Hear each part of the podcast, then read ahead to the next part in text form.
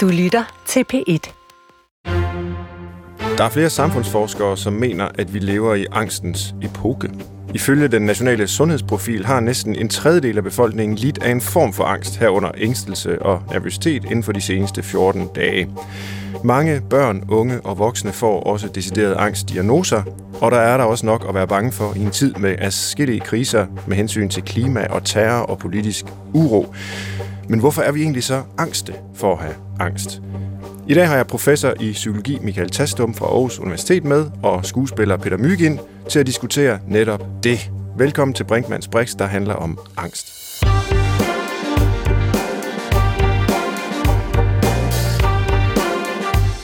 Og jeg satte inden programmet her min producer Christoffer Heide til at finde ud af, hvor mange forskellige former for angst, der egentlig findes. Jeg ved jo fra mit eget fag i psykologien, at det er et meget bredt felt at dykke ned i, så kan du ikke lige give os en oversigt, Christoffer? Hvad har du fundet ud af? Jo. Separationsangst, social angst, generaliseret angst, panikangst, dødsangst, sygdomsangst, agrofobi og bare fobier. Øh, og egentlig kunne man blive ved, fordi der er rigtig, rigtig mange former for angst, og det tyder jo på, at øh, der er noget at tale om. Men Svend, du har gentagende gange øh, beskrevet det her diagnosesamfund. Og angst er jo også en diagnose. Øh, så det, jeg jo gerne indledningsvis vil høre fra dig, det er, synes du, at øh, det er for meget med de her, alle de her beskrivelser, alle de her diagnoser på angst?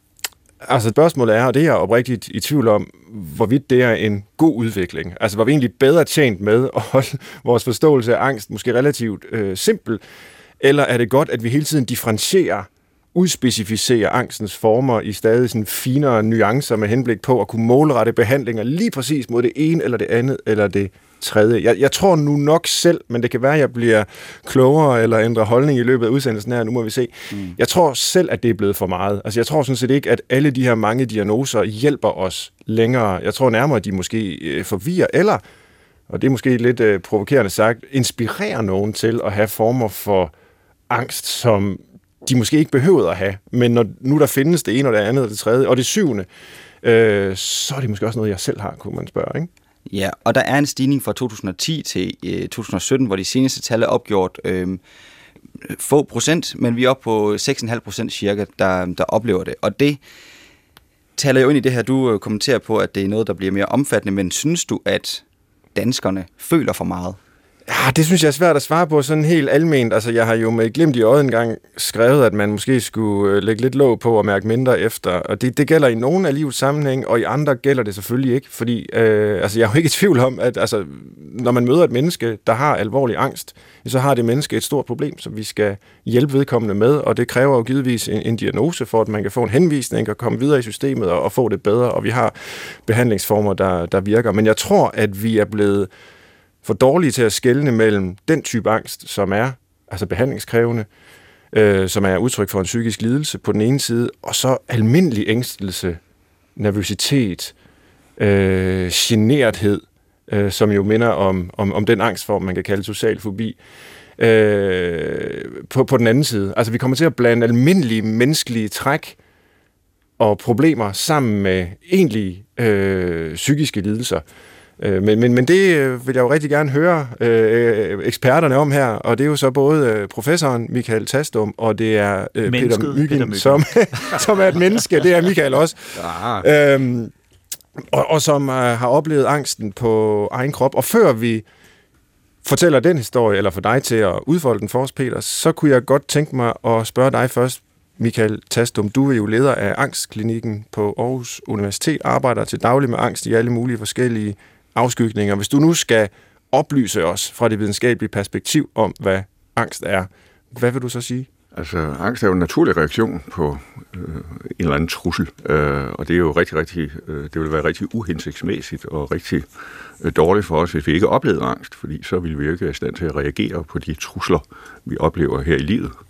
Så øh, angst er en helt øh, nødvendig øh, måde, og altså en helt nødvendig kapacitet. Det er helt nødvendigt at have en kapacitet for at føle angst, mm-hmm. og ellers vil vi jo komme rigtig galt afsted øh, her i livet. Ikke? Øh, når vi snakker om angstlidelser, så bliver det jo noget mere komplekst, mm. øh, fordi øh, det, der jo kan ske, det er, at øh, for nogle mennesker øh, øh, får angsten øh, en, en grad øh, og øh, en, en manglende grad af realisme øh, og medfører en omfattende grad af undgåelsesadfærd. Mm. Øh, hvor man undgår ting, som der måske ikke er nogen grund til at undgå, men fordi man har nogle urealistiske forestillinger om, hvor frygtindgydende det, man er bange for, er. Mm. Og det har så nogle øh, meget negative, eller kan have nogle meget negative konsekvenser for det enkelte individ, i den forstand, at man bliver funktionshæmmet i en grad, så det går ud over det ens dagligdag. Ikke? Mm. For eksempel holde op med at arbejde, holde op med at gå i skole, øh, øh, ikke er i stand til at være væk fra sine forældre, får panikanfald, kan ikke køre i bus osv. Ikke? Ja. Så, så det er jo der, ligesom øh, vi skal skelne mellem den naturlige, øh, nødvendige angst, og angsten, som får en grad, hvor den hæmmer vores funktion mm. i daglige, og gør, os, gør, at vi ikke bliver ordentligt livsduelige, kan man sige. Ikke? Så angst er både en almindelig menneskelig følelse på den ene side, og ja. det er også en, eller noget, der kan blive til en lidelse på ja, den anden. lige præcis. Du siger, at angsten er, er følelsen ved en oplevet trussel. Der er vel også andre følelser, man kan reagere med, når man føler sig truet. Det kan vel også være, at man kan blive vred, for eksempel, eller ja, krænket, ja. eller alt. Hvad, hvad er det, der gør, at man netop reagerer med, med angst? Altså man kan jo sige, at, at der, der er sådan to, eller måske tre reaktioner, øh, sådan grundreaktioner, man kan have, hvis man oplever en trussel. Man kan gå i kamp, for eksempel.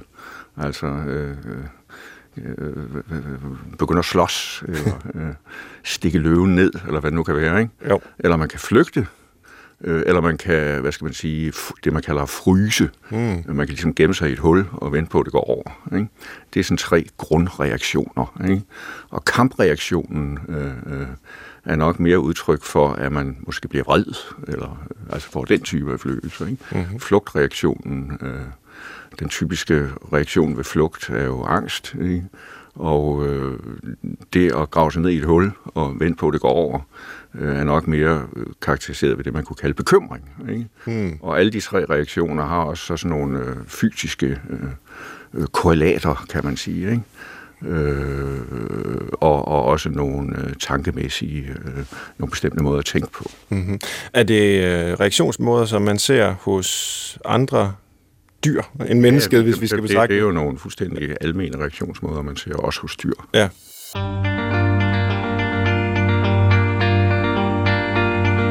Nu fik vi så øh, defineret angsten her fra Michael Tastum, så jeg vil gerne vende mig over til dig, Peter Myggen. Du er jo en af de øh, ganske mange danskere, der har oplevet øh, svær angst. Ja. Og jeg vil høre, om du kan, øh, som ja, erfaringsekspert, kan man måske sige, Øh, fortæl din historie til os. Ja. Hvordan, øh, hvordan Først vil jeg lige spørge Michael, korrelater, det er et ord, jeg ikke har ja, undskyld, på i hele øh, mit liv. Jeg, jeg beklager rigtig meget, hvis jeg kommer til at bruge nogle... Øh, det er godt, du spørger. Så visse ikke... ord, ikke? Men, men det betyder virkelig bare, at hænger sammen med, ikke? eller sammenfaldende med. Nå, på ikke? den måde. Ja. Godt. Tak. Et fysisk korrelat ja, til en følelse som angst. Yeah. Altså, det kan jo være, hvad der sker i no. hjernen og centralnervesystemet, hormonerne. Det kan jo ja. også være, altså, man, man, øh, man får hjertebanken og, og ja. sved. Og ja, lige præcis. Ja. Også, ja. Det, det er den måde, kroppen øh, reagerer på. Ikke? Hvis man for eksempel får et panikangstanfald, ikke? så øh, reagerer kroppen på nogle bestemte måder, som man bliver bekymret over, for eksempel. Ikke? Mm-hmm. Tak. Jamen, øh, min historie med angst, fordi nu vil jeg lige starte med den første gang, jeg sådan oplevede angsten mm. sådan rigtigt. Det var faktisk på scenen. Jeg har jo været skuespiller i 35 år. Ja. Og det er gået virkelig godt. Jeg har altid elsket at stå på den scene. Nogle kalder mig scenelederlig. Det vil jeg måske også kalde mig selv. øhm, det vil sige, at jeg slapper tit meget af, når jeg står på scenen, og jeg nyder det. Men så oplevede jeg engang på det Kongelige Teater, at øh, jeg havde sådan nogle ret store monologer, der lå sådan efter hinanden. Og så gik jeg i gang, troede jeg, troede min hjerne med den forkerte. Mm. Og der øh, sad altså 800 publikummer, og fra at være mine bedste venner, blev de, altså, der oplevede jeg hjertebanken og, og vejrtrækningsproblemer. Jeg tænkte, nu dør jeg foran Gita Nørby og dem alle sammen. Men ja. øh, det gjorde jeg jo så heldigvis ikke, fordi øh, inde på det kongelige har man jo også en stikordsdame, som man kan lige få hjælp til at vende tilbage. Ja. Så prøvede jeg det en anden gang også på et teater, hvor min kone havde været syg, og hvor jeg også gik i stå i en monolog. Og der måtte jeg gå til hypnotisør, fordi jeg skulle have premiere om aftenen, og jeg vidste simpelthen ikke, at jeg fik fat i en hypnotisør. Så der greb jeg fat i et konkret, hurtigt stykke værktøj, øhm, hvad jeg lige kunne komme i tanker om. Hvilket gjorde, at jeg stod på scenen om aftenen og havde det fint med det. Mm. Men for fire år siden, der vågner jeg en søndag morgen og øh, har det dårligt. Øh, forhistorien er, at jeg har haft blodpropper to gange før i mine ben, øh, hvilket er blevet udredt, og jeg har været blodfortyndet, og så stopper man igen, når man er så slank og lever så sundt, som jeg gør, fordi jeg er ikke en, man tænker kunne være en, der faldt om med blodpropper. Øh, men tredje gang, jeg ligesom tror, nu har jeg fået blodprop i benet, jeg er alene hjemme, min hustru er ikke hjemme, øh, så øh, jeg får min svigermors ven til at køre mig op på Gentoft sygehus og bliver sat af 100 meter foran akutindgangen. Øh, det er en søndag morgen, klokken er kvart over otte, og jeg vælger at gå ind, fordi dårligere har jeg det heller ikke. Øh, og der går jeg de der 100 meter, og cirka 20 meter før akutindgangen, så får jeg det virkelig dårligt. Og det, jeg kan huske, det sidste, jeg tænker, det er, jeg skal bare vælte ind igennem akutindgangen, så er der nogle sygeplejersker, der vil redde mig. Og, oh sørge for, at jeg over, øh, klarer den. Men det når jeg ikke. Jeg vågner ved, at der sidder en mand og banker sine hænder ned i min brystkasse. Hold op. Der er kommet en læge cyklerne, der har været på nattevagt. Han hedder Mads. Han er min engel. Jeg kalder ham min engel. Og øh, han er ikke bare en tilfældig vagtlæge. Han, øh, han er Danmarks førende inden for hjertelungredning uden for hospitaler. Mm-hmm. Så tilfældigvis er Mads cyklet den anden vej, en anden vej, end han plejer hjem, fordi han skal til sin søsters fødselsdagsbrunch og han ser så Peter Myggen ryge med næsen lige i asfalten. Øhm, og øh, han fortæller mig så efterfølgende, at han mærker ikke nogen puls, og derfor går han i gang med hjertelungredning. Jeg bliver så lagt op på hjertemedicinsk og kommer mig og får ilt, og fordi jeg er i så god form, så kommer jeg mig rigtig hurtigt, så tre dage efter bliver jeg udskrevet og kommer hjem igen. Øh, øh, men beslutter mig for lige at lukke alle aftaler, eller rydde alle aftaler et par uger, fordi jeg tænker, okay Myggen, det var godt nok øh, wow. Mm. Så øh, på tredje dagen beslutter jeg mig for at gå en lille tur ned ad vejen og tilbage igen øh, alene. Så jeg går ned ad vejen, og da jeg når 50 meter væk fra min øh, indgang, så øh, får jeg pludselig fuldstændig samme fornemmelse, jeg havde, som da jeg lige inden jeg faldt om der foran Gentofte Hospital. Så, så min hjerne begynder at tænke, så nu dør du. Øh, og jeg kan huske, der står en ældre dame og, og, og slås med en pølle og en hund, og det er jo dejligt til alle jer hundeejere, der tager jeres pøller med hjem. Tak for det. Øhm, så jeg prøver at råbe til hende, kan du, kan du hjerte lungredning? Og skriger jeg, og hun kigger på mig øh, og smiler, Peter Myggen, du er så sjov hun, for hun tror simpelthen, det er en joke. Altså, hun, hun tror, altså, og, jeg, og, jeg, og jeg kan mærke, nu, nu dør jeg, men jeg kan mærke, hun kommer ikke over, så jeg begynder at stå og bruge min vejrtrækning, trækker vejret dybt, og det gør jeg, mens jeg læner mig op ad muren og tænker, okay, jeg er ved at dø, eller hvad er der ved at ske? Og så efter et par minutter, takket være min vejrtrækning, jeg får virkelig etableret her, så fordriver de her, den her følelse sådan væk, så jeg kan gå hjem igen, og der går det op for mig, da jeg træder ind ad hoveddøren. Jeg har haft det vildeste panikangstanfald. Ja, ja. Så du ved selv på det tidspunkt, at ja, det er ja, panikangst? det er jeg slet ikke i tvivl om. Okay. Og ringer til min forsikring lige med det samme og siger, jeg skal have noget, øh, jeg, skal have, jeg skal besøge en psykolog øh, akut. Mm. Jeg har lige været død, og jeg har lige troet, jeg er død igen. Øhm, og så er jeg så heldig at få en skøn øh, terapeut, en kognitiv psykolog, som jeg går hos. Øh, jeg ender med at være der 30 gange. Man har jo altid lidt andet lort, man lige kan rydde op i, når man er der. Det kan man jo lige så godt. Øhm, og min hustru og jeg, vi har altid sådan en, sætning, der hedder, der er tit og ofte en gave i lorten. Mm-hmm. Det vil sige, når der, man bliver udsat for noget voldsomt, det kan være sygdom, det kan være skilsmisse, whatever, så dukker der nogle gange noget andet op øh, i, i, den, i det mørke. Øhm, og, øh, og min gave har været, at jeg faktisk er blevet ambassadør nu for Hjerteforeningen og Røde Kors, som hylder hjerteredder i Danmark, og jeg er med til at oplyse vigtigheden af at lære hjerte-lungeredning, og jeg tager rundt og fortæller min historie. Jeg har fortalt den her historie hundredvis af gange nu. for at inspirere andre til at, til at gøre noget. For jeg har mødt rigtig mange, der siger, min mand har også haft hjertestop, og han sidder derhjemme og vil ikke forlade sin, sin sofa. Mm. Er angst for, at det sker uden for hoveddøren. Ja. Og det har jeg ikke vil, apropos det der med, jeg prøver at være en kriger med et liv og ikke et offer, og det, det lykkedes for mig, og jeg ved, jeg har jo mødt mennesker med angst, som kommer og deler det med mig, fordi jeg selv har været så offentlig med min angst, som siger, du har været heldig, for jeg har været låst inde i 10 år. Mm. Michael Tastum, er det en typisk historie, vi hører her fra, fra Peter? Ja, jeg synes, at den er meget, meget typisk, øh, eller, og den illustrerer jo rigtig godt, hvad panikangstanfald er for noget, og jo også øh, altså, gode grunde til, at man kan have det og få det sådan, som Peter har fået. Mm. Og jeg synes også, den illustrerer super godt, hvordan man kan arbejde med denne her urealistiske angst, som du jo efterfølgende fik, Peter. Ja. Altså, den, den grunder sig jo i en meget realistisk ja, ja. reel hændelse. Mm. Øh, og, og klart, du bliver meget chokeret og bange for, at det sker igen. Og så får du nogle kropslige reaktioner, som minder dig om det, som skete dengang, og som er rigtig svære at skælne fra det, der skete dengang. Og så er det jo klart, at den her øh, frygtelige angstreaktion og frygt for at dø sætter ind. Men det, jeg så kan forstå, øh, du har gjort, det er jo at både arbejde med dine øh, urealistiske tanker mm. om, at de symptomer automatisk medfører, at du har fået en blodprop og er ved at dø, og samtidig hører jeg dig sige, at du også har arbejdet rigtig meget med at gøre de ting, du er bange for, øh, for at, og, og på den måde så kommer til at opleve, at det kommer altså ikke gæt til at gentage sig, i stedet for at sætte sig derhjemme og, og lade ligesom angsten øh, tage over. Mm. Ikke? Så, du, du beskrev flere episoder, Peter. Altså ja. den sidste er selvfølgelig måske den mest alvorlige, lyder mm. det til i mine ører. Men kan du prøve at spole tilbage til den første, Øh, på du, scenen. du fortalte om på scenen der. Det er sådan en klassisk skuespiller. Ja, og det ting. er faktisk også noget, uden det skal handle om mig, altså, øh, som jeg kan huske, jeg har oplevet. Ja. Øh, i, I mild grad, da jeg begyndte at holde foredrag for efterhånden øh, mange år siden. Og den der fornemmelse, at man står pludselig og ser de der mennesker foran en, ja. og ser sig selv udefra, og kan ikke rigtig huske, hvad det er, man skal, og så begynder hjertet at, at hamre, og man begynder mm. at svede, og jeg måtte øh, på et tidspunkt, jeg huske, lade som om, jeg skulle på toilettet, og lige sætte mig ude på, på tynden der, og, og trække vejret, og så gå ja, tilbage, ja. og så bide tænderne sammen og forsøge ja. at gennemføre det. Øh, og, og, og så har jeg heldigvis ikke rigtig haft det øh, siden. Men, men øh, kom det som et lyn fra en klar himmel øh, for, for, for dig, eller ja, har du en, en, en, en livshistorie med sådan noget? Ja, jeg troede aldrig, jeg altid kunne redde mig selv, jeg har altid selv kunne lige fange den op. Det var, det var første gang, jeg oplevede virkelig, jeg gik fuldstændig i stå. Altså, der var helt sort op i hjernen. Mm. Og der sad et fyldt teater ja. i en stor klassisk forestilling på det kongeteater. Jeg, jeg følte virkelig, at øh, altså, jeg, jeg kunne høre altså, samtlige vejrtrækninger. Jeg følte, jeg kunne høre 800 hjerter, der bankede. Mm.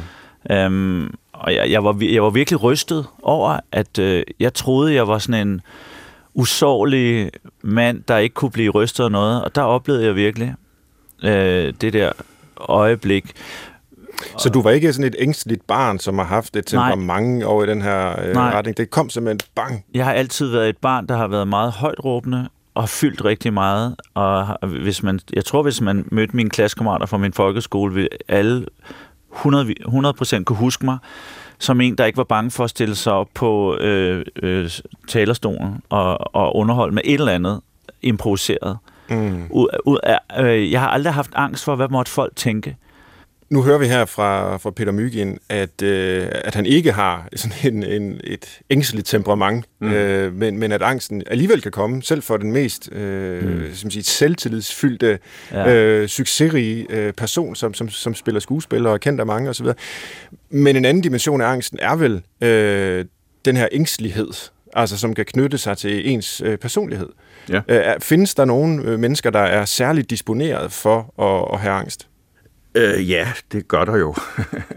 altså, øh, når man sådan øh, undersøger tingene, eller de, der har undersøgt de her ting, øh, har vist, at netop det, øh, du nævnte som et ængstligt temperament, kan, øh, hvad skal man sige, det man kalder være en risikofaktor, eller disponere for måske sidenhen at udvikle en egentlig angstledelse. Mm.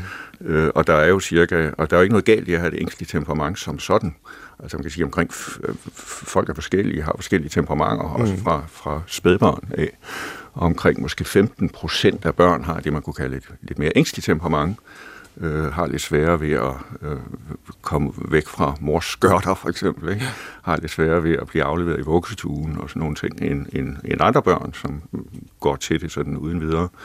Og, og, og det man ved, det er, at, at der er en lidt større hyppighed blandt mennesker med angstlidelser. Altså, der er lidt flere af dem, som har tidligere haft et ængstligt temperament, og det kan disponere for det. det kan også, øh, men, men det er jo ikke en, en entydig ting. Nej. Og det er i sammenhæng med, altså man siger jo også, at, at, øh, at sådan øh, overbeskyttelse øh, kan også øh, være med til at øh, øge risikoen for, at et barn kan udvikle angst, ikke? for eksempel overbeskyttelse fra forældrene. Men på den anden side er det heller ikke så mærkeligt, at hvis man har et ængstligt temperament, hvis man som forælder har et barn med en ængstelig temperament, vil man jo have en tendens til at passe lidt bedre på det. Mm. Og der kan man sige, at det kan så blive lidt en, en ond cirkel, hvor barnet ikke øh, lærer øh, øh, at tilværelsen måske ikke er så farlig, som det sådan er disponeret for at tro, og måske heller ikke øh, lærer, at det øh, godt kan gøre de ting, som det måske ikke rigtig tror, det kan i mm. forvejen. Ja. Ja, jeg møder en del voksne, når jeg er ude og holde foredrag, som kommer hen til mig og fortæller om deres angst, og deres angst for, at deres børn skal få det. Mm. Mm-hmm. Fordi de er angste. Ja. Og så siger jeg, men så allerede der har du gjort dit barn angst. altså allerede din angst for, at dit barn skal få angst, fordi jeg kan forestille mig, eller jeg tænker, du så også, du, du er bange for at gøre, sætte dit barn til nogle ting, for eksempel, nu skal du tage alene, bussen alene. Jamen, det er fuldstændig rigtigt. Mm. Jeg har kørt med mit barn i bussen i alt for lang tid. Ja. Og, og, og jeg siger også, jo, jo jeg, jeg kan huske, vi havde engang en nabo på vores vej. Hun var så bange for, at hendes barn skulle komme til skade, og jeg har aldrig set et barn komme så meget til skade i hele mit liv. altså, han faldt hele tiden og brej. Altså, der slog sig hele tiden. Ja. Først gang han skulle cykle, skreg hun af angst. Altså, og det er klart, så glemte han at sætte fødderne ned og væltede og forstod foden. Ja. Altså, der, der er jo en, en klar sammenhæng mellem øh, forældre, som har angst, og, og børn, som har angst. Og det kan jo dels selvfølgelig skyldes noget genetisk, men det kan selvfølgelig også skyldes det, som du snakker om, Peter, at hvis man selv har angst mm. som forældre, eller bekymrer sig vældig meget, så kan vi jo nemt komme til at overføre den her bekymring på, på ens barn. Mm. Ved man noget om, eller det, det gør man vel, altså hvor, hvor, hvor stor en del, der kan forklares med, med aflighed, altså med generne, og hvor stor en del, der, der kommer fra miljø? Og ja, man siger sådan, det er jo rigtig svært, ikke? Man ja. siger sådan måske en 30-40 procent genetisk uh, disposition i forhold okay. til at udvikle en angstlidelse. Men man snakker jo meget om det, man kalder epigenetik. Ja. Det er jo ikke så enkelt, at bare fordi man har nogle bestemte gener, så udvikler man helt bestemt øh, et eller andet. Et eller andet. Og især med sådan psykiske lidelser er det jo enormt komplekst. Så ens genetiske disposition øh, det er jo afhængigt af, hvordan omgivelserne møder en, mm. om de her gener bliver udløst eller ej, ja. om de får den øh, der er en meget mere dynamisk vekselvirkning Langt mere sige, dynamisk, mellem øh, miljø og, ja, ja, og gener, end man troede i gamle dage. Det er der nemlig, ja. Mm. Ja, altså i mine foredrag, i min, især når jeg er ude og holde min mobbe, anti-mobbe-foredrag, der ved forskerne jo også, at hvis, det er et, hvis du er i et trygt fællesskab, hvor der, hvor der er plads til forskellighed, hvor, der, hvor, hvor, hvor, hvor, hvor folk ikke går og vogter på hinanden, øh, så, er der, så, er der, så er der meget lille chance for, at der opstår mobning. Så det der med at skabe sunde fællesskaber, er noget, jeg går meget op i. Mm. Om det er i folkeskoler eller på mine egne, egne arbejdspladser.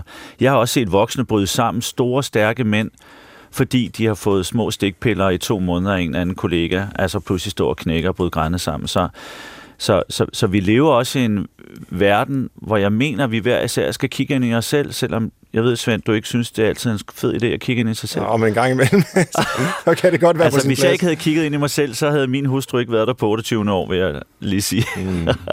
men det der med, at man lige tænker over, at, hvilke fodspor sætter jeg i de fællesskaber, jeg vil være mig ud i. Ja. Så jeg tror, vi alle sammen kan være med til at skabe trygge fællesskaber, der kan være med til at, at understøtte og forebygge eventuelle ekstra sårbare mennesker, der kan falde i i, i gryden og pludselig f- og, og fremprovokere angst.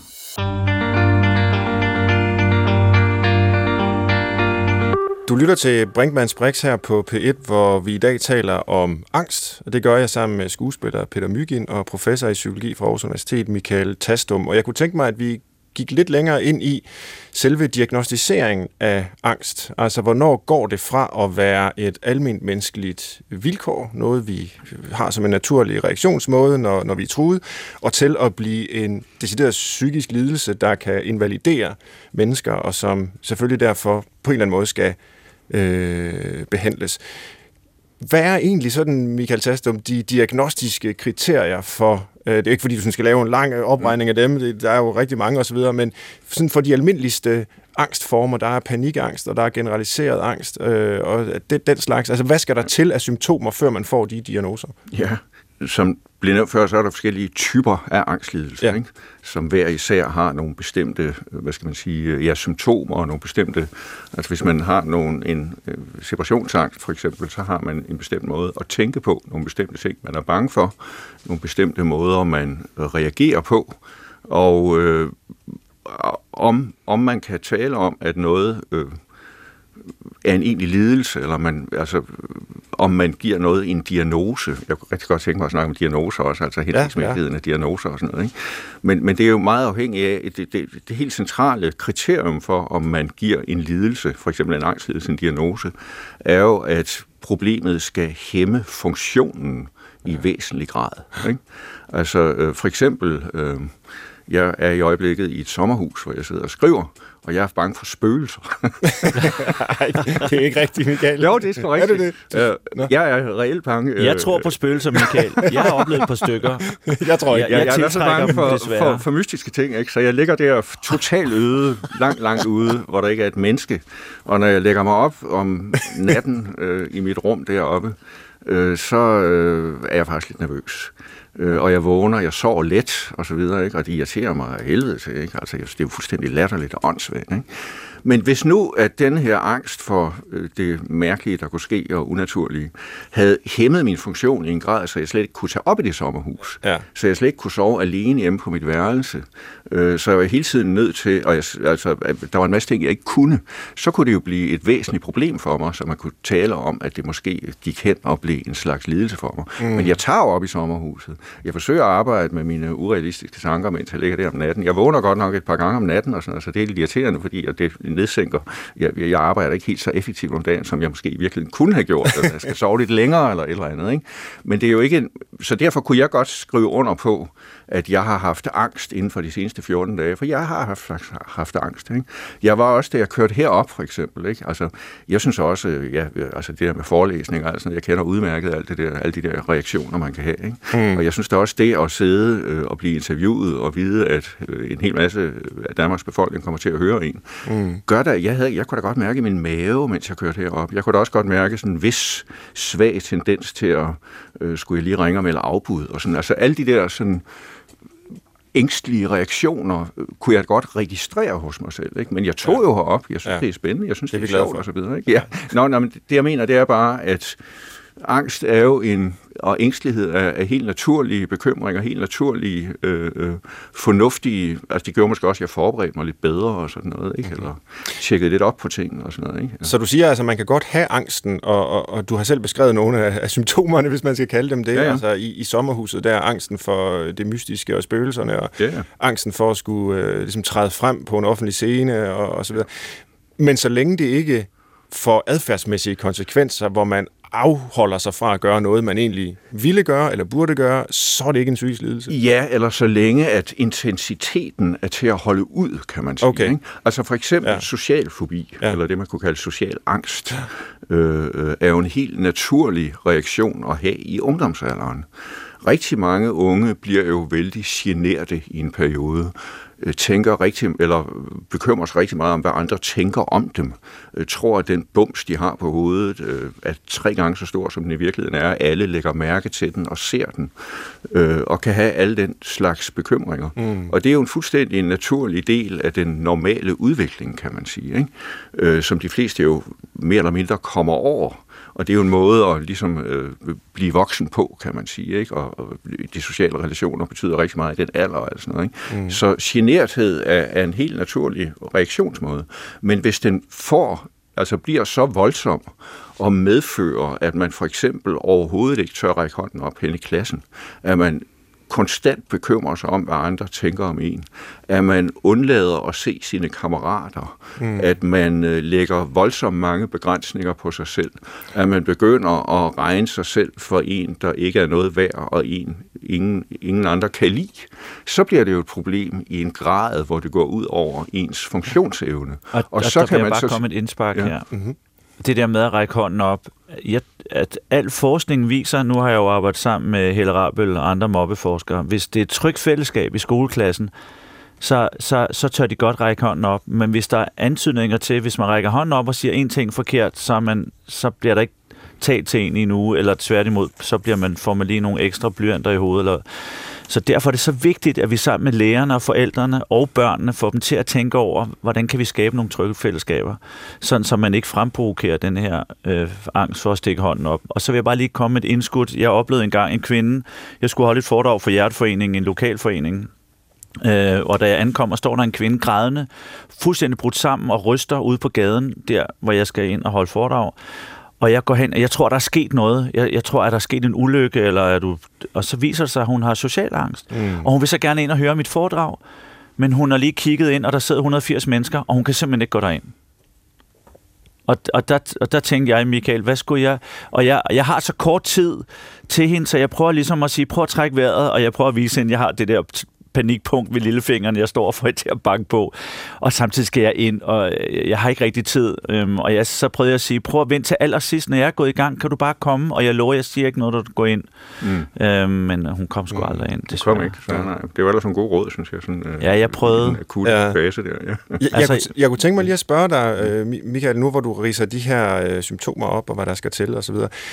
Altså, der skal være et problem. Der, der, der skal være en funktionshæmning. Øh, mm. Det er ikke nok, at man bare øh, er nervøs, hvis man ellers skal holde det ud. Men et problem for hvem? Altså, ja. er, er det nødvendigvis mm. den, som føler angsten, der skal synes, nej, det er altså virkelig et problem, nu bliver jeg nødt til at få hjælp? Hvis nu det er børn, så vil yeah. det jo ofte være mm. omgivelserne, det vil være skolelæreren, det vil være forældrene, som vil sige, nu er du hæmmet i en sådan grad på grund af din øh, nervøsitet, din angst, at der skal gøres noget. Og, og så kommer hele spørgsmålet om, hvem har egentlig ret til at definere, hvornår noget er et problem for et menneske? Og det er jo et, et super relevant dilemma, som vi jo også ser indimellem. Altså, vi, vi, vi har det her behandling, vi laver på i vores klinik. Ja. Øh, og får en masse børn ind, som har forskellige typer af problemer, eller at forældrene synes, at børnene har forskellige typer ja. af problemer. Ikke? Og jeg kan for eksempel illustrere det med en anden øh, sådan typisk angstkompleks eller lidelse, som hedder separationsangst. Ikke? Som er karakteriseret ved, at børn i en fuldstændig overdreven udstrækning er bange for, at der skal enten ske noget med deres forældre, eller med dem selv, hvis de ikke er sammen med deres forældre. Og øh, det kan jo nogle gange få som udtryk, at de her børn ligger imellem, de vil kun ligge inde imellem forældrene om natten og sove. Øh, de kan faktisk øh, have svært ved at komme i skole, fordi de ikke er sammen med far eller mor. Mor er måske nødt til at tage fri fra arbejde. Når de går hjemme i huset, så klistrer de sig op af forældrene hele tiden, fordi de er faktisk bange for at være inde på deres eget værelse, hvis mor ikke er i nærheden, fordi de er bange for, at der sker noget. Hvis de ikke er sammen, så ringer de øh, 50 gange i mobiltelefonen for hele tiden at tjekke, at det går ok med mor og far. Mm. Ikke? Man kan sige, at hvis man er et barn, der har det sådan, får lov til at blive hjemme fra skolen, får lov til at ligge inde sammen med forældrene, for, hele tiden er i kontakt med mobil, hvis man ikke er sammen osv., ikke? så kan det jo godt være, at man som barn egentlig slet ikke oplever angsten, kan man sige. Ikke? Ja. Angsten er ikke til stede, fordi man lever en tilværelse, som er så beskyttet, kan man sige, mm. og som er så meget på angstens præmisser, at barnet faktisk slet ikke selv oplever den her angst. Ikke? Og så kan det jo godt være, at sådan et barn ikke umiddelbart er interesseret i, at der er noget, der skal være anderledes. Ja, præcis. Og det er jo et stort dilemma, for ja. hvad, hvad, hvad, hvad gør man så? Ja. Man kan jo sige, at øh, for det meste, Øh, man kan sige, at man lever så i en, i en... Altså det her barn lever jo, hvis man ser det udefra, hvis man skal se på det som voksen, eller som ansvarlig forældre, eller sådan noget, ikke? så kan man jo sige, at det her barn øh, lever et liv, som ikke er i hvert fald udefra set øh, ret godt for dets fortsatte udvikling. Altså det mister sociale kontakter, det mister lærdom i skolen, øh, det bliver alt for afhængigt af forældrene. Det lærer ikke, at det selv kan en masse ting. Det er mange for det ellers ikke vil kunne. Så man kan sige, at det, det handler om som behandler, eller som, øh, altså det er jo, for forældrene er det jo i hvert fald forfærdeligt belastende. Ikke? Mm. Det er dyrt for samfundet, fordi forældrene er nødt til at tage fri fra arbejde. Det går ud over barnets skole og alt muligt. Ikke? Men man kan sige, hvordan kan man nå sådan et, hvad kunne man, hvordan kunne man, hvis man nu var interesseret i at gøre sådan et barn motiveret eller interesseret i at udfolde sig noget mere, mm. i stedet for at leve sådan et begrænset liv, ikke? så det vi jo tit gør, det er at snakke med det her barn om, hvis nu du skulle igennem sådan et forløb her, hvad kunne du tænke dig var anderledes i dit liv? Var der noget, du kunne tænke dig, som du kunne ville kunne, som du ikke kan nu. For eksempel, og så kunne det være det her barn, jeg kunne da rigtig godt tænke mig at kunne sove ude ved andre, for mm. eksempel. Ikke? Fordi det kan alle mine kammerater, ja. de kan overnatte ved andre. Jeg kunne faktisk også godt tænke mig at kunne sove alene på mit værelse, for det vil gøre det meget nemmere for mig at invitere kammerater hjem, fordi i virkeligheden synes jeg, det er rigtig, rigtig flot, at jeg sover ja. sammen med mine forældre. Så der er ikke nogen børn, der siger, at jeg kunne egentlig godt tænke mig, at det bare er, som det er nu? Jo, det er der børn. Det er der faktisk. Det er der børn. Altså, ja, så har man jo et problem. Så har man et problem. For eksempel ja. har vi børn, som ikke arbejder meget med skolefravær i øjeblikket. Det er ikke altid angstrelateret, det kan have noget med alt muligt andet at gøre. Ikke? Men der er jo børn, der ikke ønsker at komme i skole, for eksempel, ja.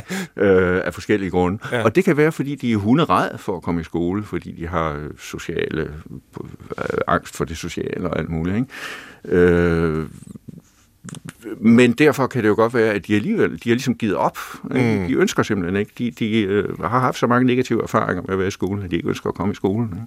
Og, og der, der skal man vel så som øh, ansvarlig voksen sige, jamen der er jo nogle ting, du bare skal lære. Som barn skal du jo sådan set kunne gå i skole, og på et tidspunkt skal du også kunne ligge i din egen seng og sove. Og hvis vejen til at nå derhen, det så er, at du faktisk erfarer den angst, som vi ellers skærmer dig imod, jamen så lyder det som om, nu må du så øh, rette mig, hvis jeg udtrykker det forkert, at øh, man bliver nødt til at lære at føle angst, for på en eller anden måde at kunne kurere angsten.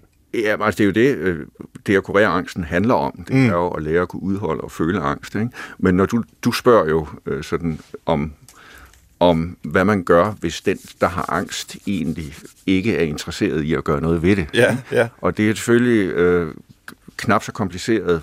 Altså, når vi har at, at gøre med børn, ikke, så er det jo rigtigt, som du siger, at der er vi jo som voksne nødt til at øh, sætte nogle grænser og være ansvarlige og i nogle tilfælde vide bedre, kan man sige. Mm. Ikke? Det er jo vores rolle som forældre og som voksne, ikke? at det, det er ikke altid et barn øh, ved, hvad der er bedst for, for det selv, kan man sige. Ikke? Vi er jo nogle gange bekymrede for et barns udvikling med god grund, hvor det ikke er en givet sag, at vi umiddelbart kan få barnet med på, at der er nogle ting, der skal ændres. Ikke? Mm. Det altså, lidt, ja, hvis, ja. undskyld, hvis mm-hmm. jeg må komme med en, en skud. Det der med omkring... Jeg, jeg tror jo, at at, at det er vigtigt, men at vi som forældre lærer vores børn, at angst er lige så normal en følelse som glæde og sorg og vrede. Øhm, men, men, men det er også en følelse, man kan komme ud af, men man skal også, jeg, jeg tror på, jo bedre man bliver til at omfavne de udfordringer, man har, og sige, dag, kig angsten lige i øjnene, og tag fat om den. Det er det, jeg, i hvert fald jeg prøver på. Altså, nu er jeg lige flået ind for Polen i dag, hvor jeg er ved at lave en tysk spillefilm og der gik motoren ud, lige inden vi landede på Amager. Altså, oh, jeg tænkte, op. det er løgn. Øh, det gjorde de så ikke. Han, sat, han skruede bare ned for tempoet. Nå, okay. Men det lød som om, de stoppede. Ja. Så jeg nåede at kigge ud af vinduet. Kan vi svæve ind og nå at lande på det? Og sådan noget. Så, så der skal ikke så meget til. Okay. Så kører min fantasi af. Og det er jo ikke nogen, der kan se det på mig. Altså, jeg, jeg, jeg, jeg, jeg råber jo ikke hjælp eller noget. Jeg sidder stille og roligt og sådan tænker, okay, er motoren seriøst gået ud, eller nej, han er bare... Fordi så pludselig kunne jeg høre, at han tændte lidt igen bagefter. Øhm, og, og det tror jeg er vigtigt, men også det der med, at man accepterer de der ting. For hvis man altid har sagt til sine børn, øh, øh, hold op med det pjat, eller øh, lad være at græde, eller, øh, eller man må måske heller ikke være for glad derhjemme, eller hvad man ikke må. Det er med at tillade børnene øh, øh, den følelse, de nu engang har. Altså, der, jeg synes også, der er for mange børn, der ikke må være vrede. Altså, apropos klimavreden, klimaangsten. Mm. Vi har jo en Greta, som har spredt en universel øh, angst, men samtidig er det også en energi. Jeg kan da blive helt opløftet over, hvor mange unge, der tager ansvar for vores fremtid. Og jeg kan godt forstå, at der sidder nogle politikere og tænker fire år frem, fordi de vil bare vælge som fire år, så de har ikke så travlt. Men Greta, der lever, og alle de andre unger, øh, som lever om 50, 100 år eller 80 år, jeg kan sgu godt forstå, at de tænker på kloden på den måde. Og det er jo også en energi, der får os til at tænke om, nu skal vi have fået mere gang i de vindmøller, eller nu skal vi få ryddet mere op i naturen og passe mere på det plastik og alt muligt andet. Så det der med, hvis man kan fortælle de unge, at angst faktisk også kan være en fed energi til at gøre noget motor. ved det. Ja. Har lagt dig på Brinkmanns Brix her på B1.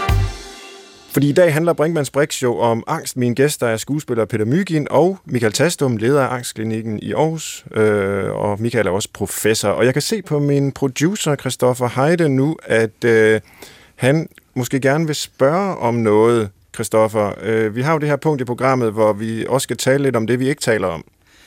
Jeg har i hvert fald en pointe, jeg synes er væsentligt, som var noget, du nævnte, inden vi gik i gang med at optage, Svend. Ja. Og du sagde det her med, hvad nu hvis...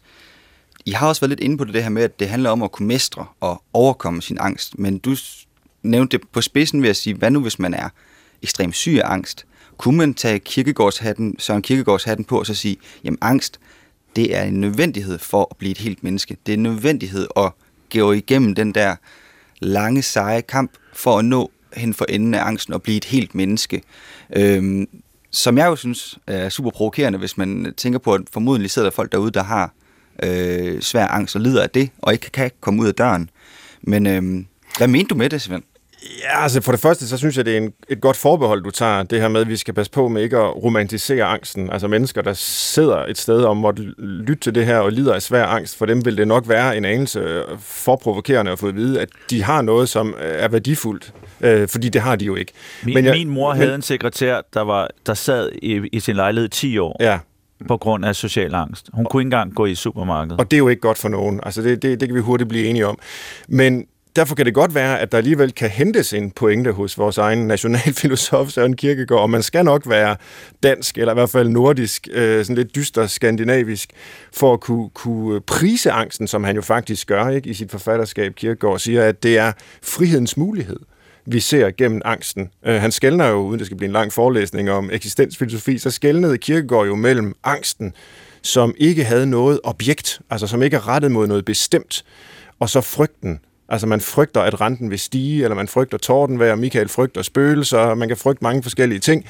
Øh, men angsten er angsten for intet, for muligheden for, at jeg kan gøre noget, eller jeg kan lade være, og jeg står selv med ansvaret. Og det mente Kierkegaard jo sådan set var en nødvendig erfaring, et menneske skal gøre sig, for at man kan træde karakter i, i, i livet og, og leve med en vis grad af frihed. Det er også derfor, at dyrene ikke er angste, ifølge Kierkegaard. Dyrene føler frygt for det ene og det andet og det tredje, men det er kun et åndeligt væsen med Kierkegaards begreb, som mennesket, der kan føle angst. Så øh, jamen, det er så det, vi ikke taler om i dag, hvor vi selvfølgelig, øh, altså os tre, der, der er i studiet her og, og diskuterer angst, øh, der er vi jo med, med god grund optaget af, hvor, hvor forfærdeligt det kan være. Ja, vi er fire med Christoffer, det er godt. Vi Ja. skal inkludere vores øh, søde producer også. Men er der ikke også en øh, gevinst ved angsten? Skal vi ikke passe på med ikke at udradere den fuldstændig? Øh, det er der nok Jeg har ikke nogen ikke fare for. Nej, nej. overhovedet. Altså, Nej. altså, ja, altså det, det jo, jo, altså jeg synes jo, altså, jeg, jeg synes bare, der er tale om helt forskellige slags angst, kan man sige. Ikke? Der er Ja, okay. den eksistentielle angst, Ja. øh, angst for friheden, angsten for døden, angsten for meningsløsheden, og alt det der, som Kierkegaard og andre snakker om, ikke? Akkurat. som jo er en, en motor, en drivkraft og konstruktiv på alle mulige måder. Ikke? Der er den øh, naturlige angst, som jeg var inde på tidligere, som ville være ildefaren, hvis vi ikke havde, altså angsten for øh, øh, ting, der kan ske, som gør os øh, i stand til at forberede os og i stand til at reagere og alt sådan noget. Ikke? Mm. Og så er der den angst, som er urealistisk. Ikke? Ja. Altså man snakker jo om, at, at, at angst, lidelser eller urealistisk angst er jo karakteriseret ved en urealistisk angst for, at det man frygter kan ske, rent faktisk sker. Ikke?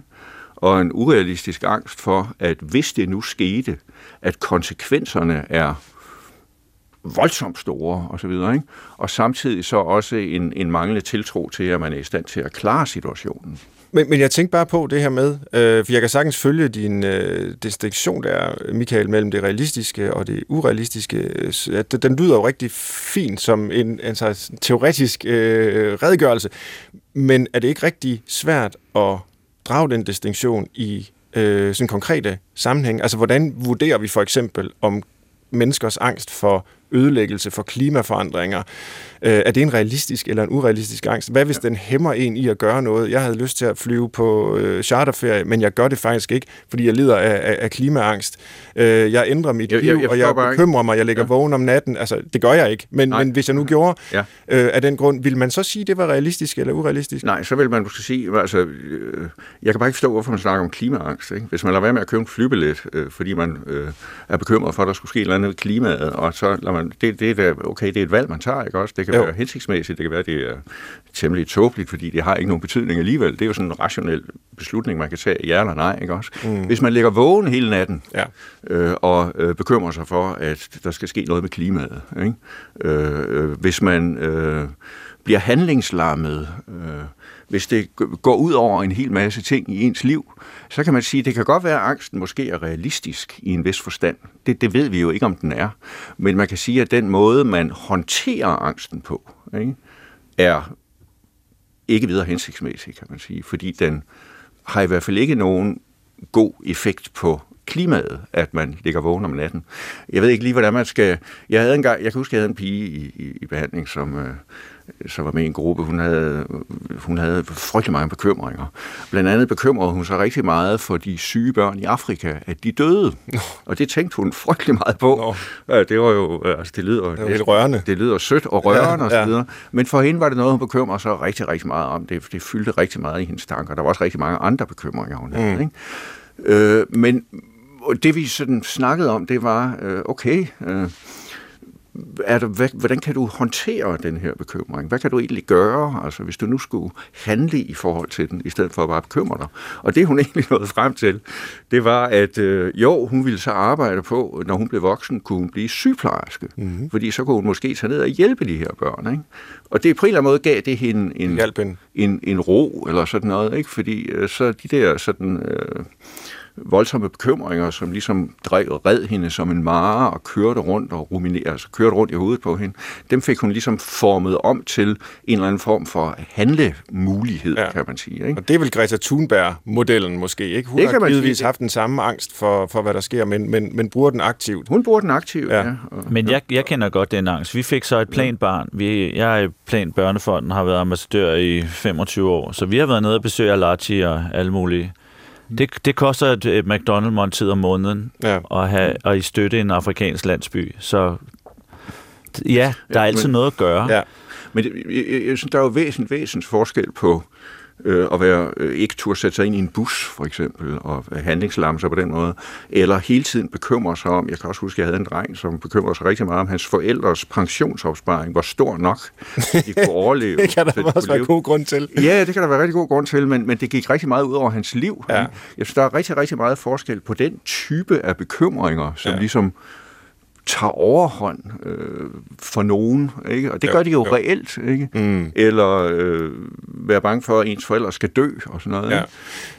Jeg, jeg, har fat i den. Til, jeg har flere gange siddet i tog, hvor jeg har set folk med togangst, der sad og hulkede, hvor jeg har sat dem over og fået dem til at trække vejret. Ja. Så jeg vil sige, man kan også som medborger støtte og ja. få folk til at trække vejret og holde dem i hånden. Og lad os holde lidt fast i den, fordi nu nærmer vi os øh, allerede afslutningen på programmet, og jeg vil rigtig gerne nå at høre jer angående behandling også. Vi har selvfølgelig været lidt inde på det, men måske kan du lægge ud, Peter, med at fortælle, øh, hvad der har hjulpet dig. Altså, hvilken behandling har du med? Du nævnte den kognitive altså, terapi. Altså, kognitiv terapi, det der med, jeg, tager, jeg skal jo tage min blodfortyndende seraltopil resten af mit liv. Så der ved jeg, at mit blod er tyndt, så, så der er jeg dækket godt ind men selvfølgelig ved jeg jo så også, at man stadig kan få blodpropper, men chancen er væsentligt minimeret for det her. Men jeg vil sige, mit, det første, jeg siger til folk, det er din vejrtrækning.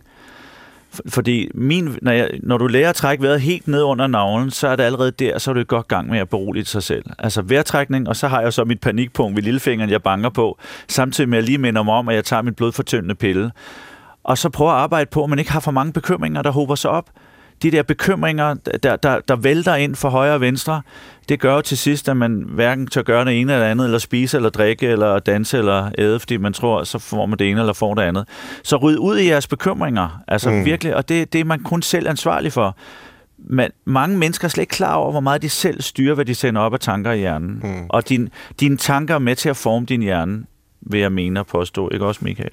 Hvad, hvad, hvad er der evidens for, Michael? Nu er det ikke, fordi vi skal ligesom ja. rangordne det hele, men, men den kognitive terapi har jo haft vind i sejlene.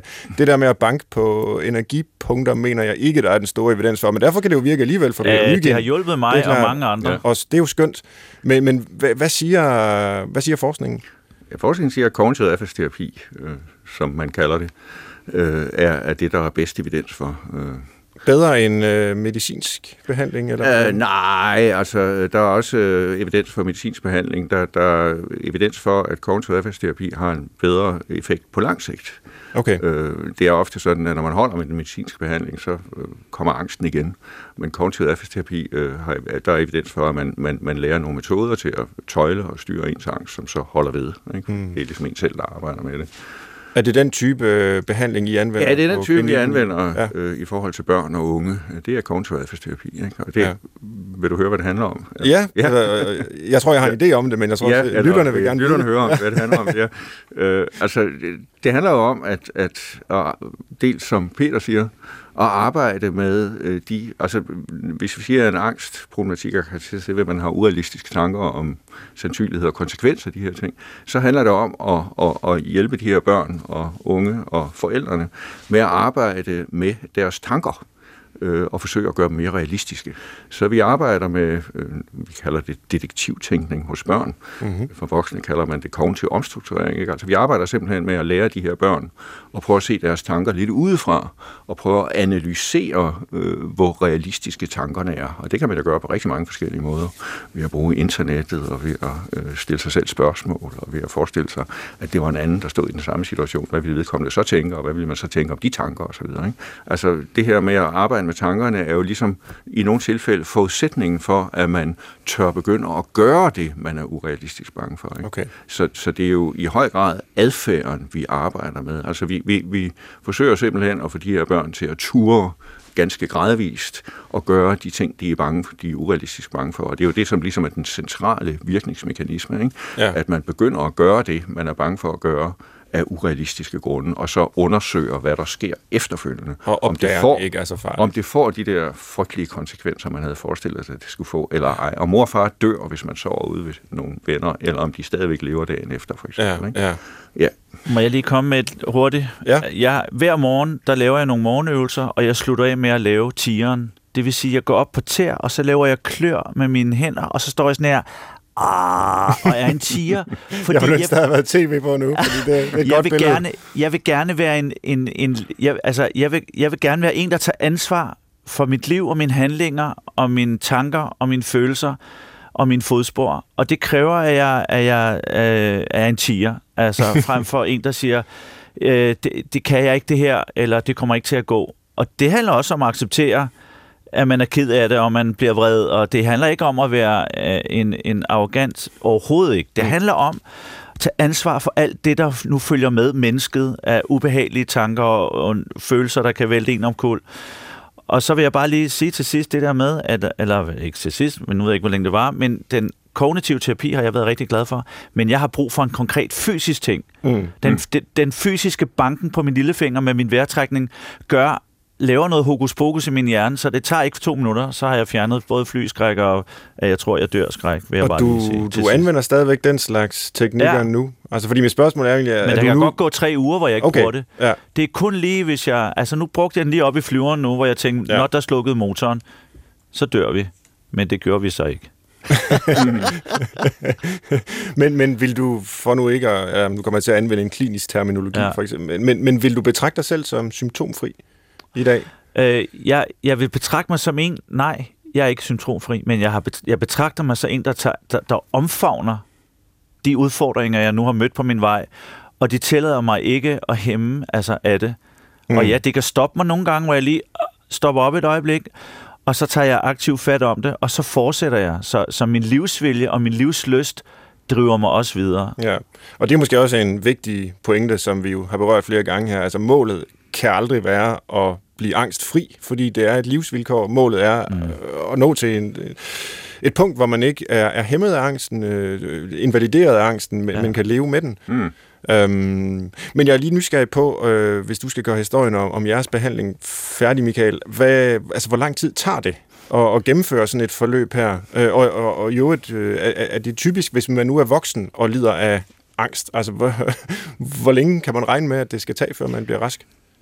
Altså det, hvis vi igen snakker om, hvad der ligesom er evidens for, Ja. øh, så kan man sige, at, at øh, i hvert fald i forhold til børn og unge, der er sådan 8-10 sessioner af det, som er evidens for, faktisk øh, har god effekt på de fleste. Ikke? Okay. Og for rigtig mange er der slet ikke nogen grund til at få flere sessioner, og for nogen kunne måske have lidt færre. Ikke? Der er så selvfølgelig altid nogen, som har behov for noget mere. Ikke? Altså, det er jo ikke et vidundermiddel, som er, hvor alle kan blive fri fra deres angst, eller kunne lære at håndtere deres angst. Ikke? Så der er det en gruppe på en, måske en 30 procent, eller sådan noget, som har brug for mere omfattende hjælp. Ikke? Hmm. Men, men det er på det lav. Ikke? Og det er jo sådan set relativt lidt. Ja, altså man kan sige, i forhold til, ja. hvor invaliderede mennesker kan være, Ja, de her ting. ja. Alene det, at man ved, at der faktisk ikke skal så frygtelig meget til, så Yes. kan man leve et, et langt bedre liv, Ja, det er, er, jo, er jo en rigtig god nyhed. jeg synes, det er helt skørt, at der ikke er flere hjælpetilbud. Også ja. fordi, øh, der er jo den forestilling om, om behandling, hvad er det for noget mærkeligt noget, men i virkeligheden er det en form for hjælp til selvhjælp. Ikke?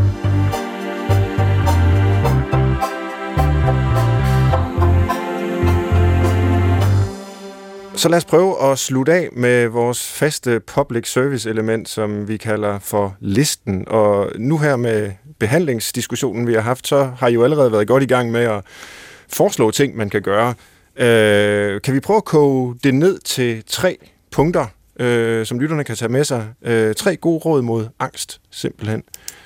Har I bud på Jeg vil klart sige, lær, lær at trække vejret. Træk lær vejret. til at berolige dig selv. Altså ja. dybe vejrtrækninger. Det er, det, det er nøglen til alt. Også når du er vred, og der kommer ting ud af din mund, du kommer til at fortryde. Træk vejret først, så er din hjerne lidt klogere, når du så er vred. Ja. Det er i hvert fald ikke godt at holde op med at trække vejret. Nej, Øh, men, så- men, men mange mennesker tænker ikke over det. Nej. De, de, vejrtrækning er et fantastisk værktøj. Den er på listen. Hvad siger du, Michael?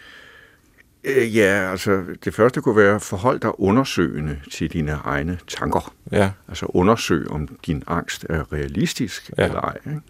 Det er jo ret centralt. Det kan være lidt svært, ikke? Men, øh, men, men det tror jeg er rigtig vigtigt. Ikke? Det andet er, begynd at gøre det, du er bange for.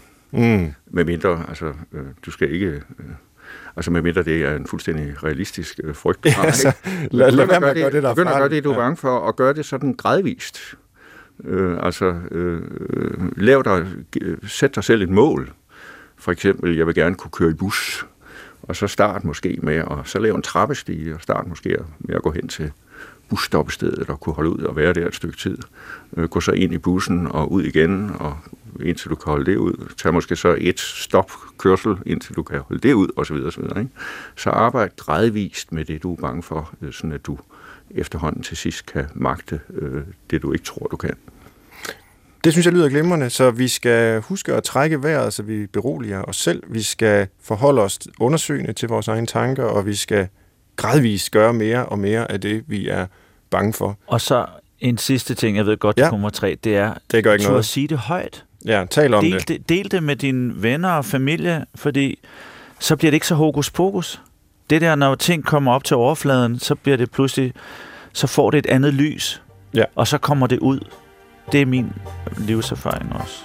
Det er meget velvalgte sidste ord, fordi det bliver det nemlig her i Brinkmanns Brix, der i dag har handlet om angst. Tusind tak til mine gæster, skuespiller Peter Mygind for at Og komme og dele din, og foredragsholder, og givetvis meget andet for Alt at dele muligt. dine personlige oplevelser med angst med os. Også tak til Michael Tastum, professor på Aarhus Universitet, daglig leder af Angstklinikken for børn og unge, samme sted. Derude kan I altid lytte eller genlytte vores program på dr.dk eller finde det som podcast. Man kan også skrive til os på brinkmannsbrix.dr.dk. Til rettelægger i dag var Christoffer Heide, og jeg hedder Svend Brinkmann. Tusind tak, fordi du lyttede med.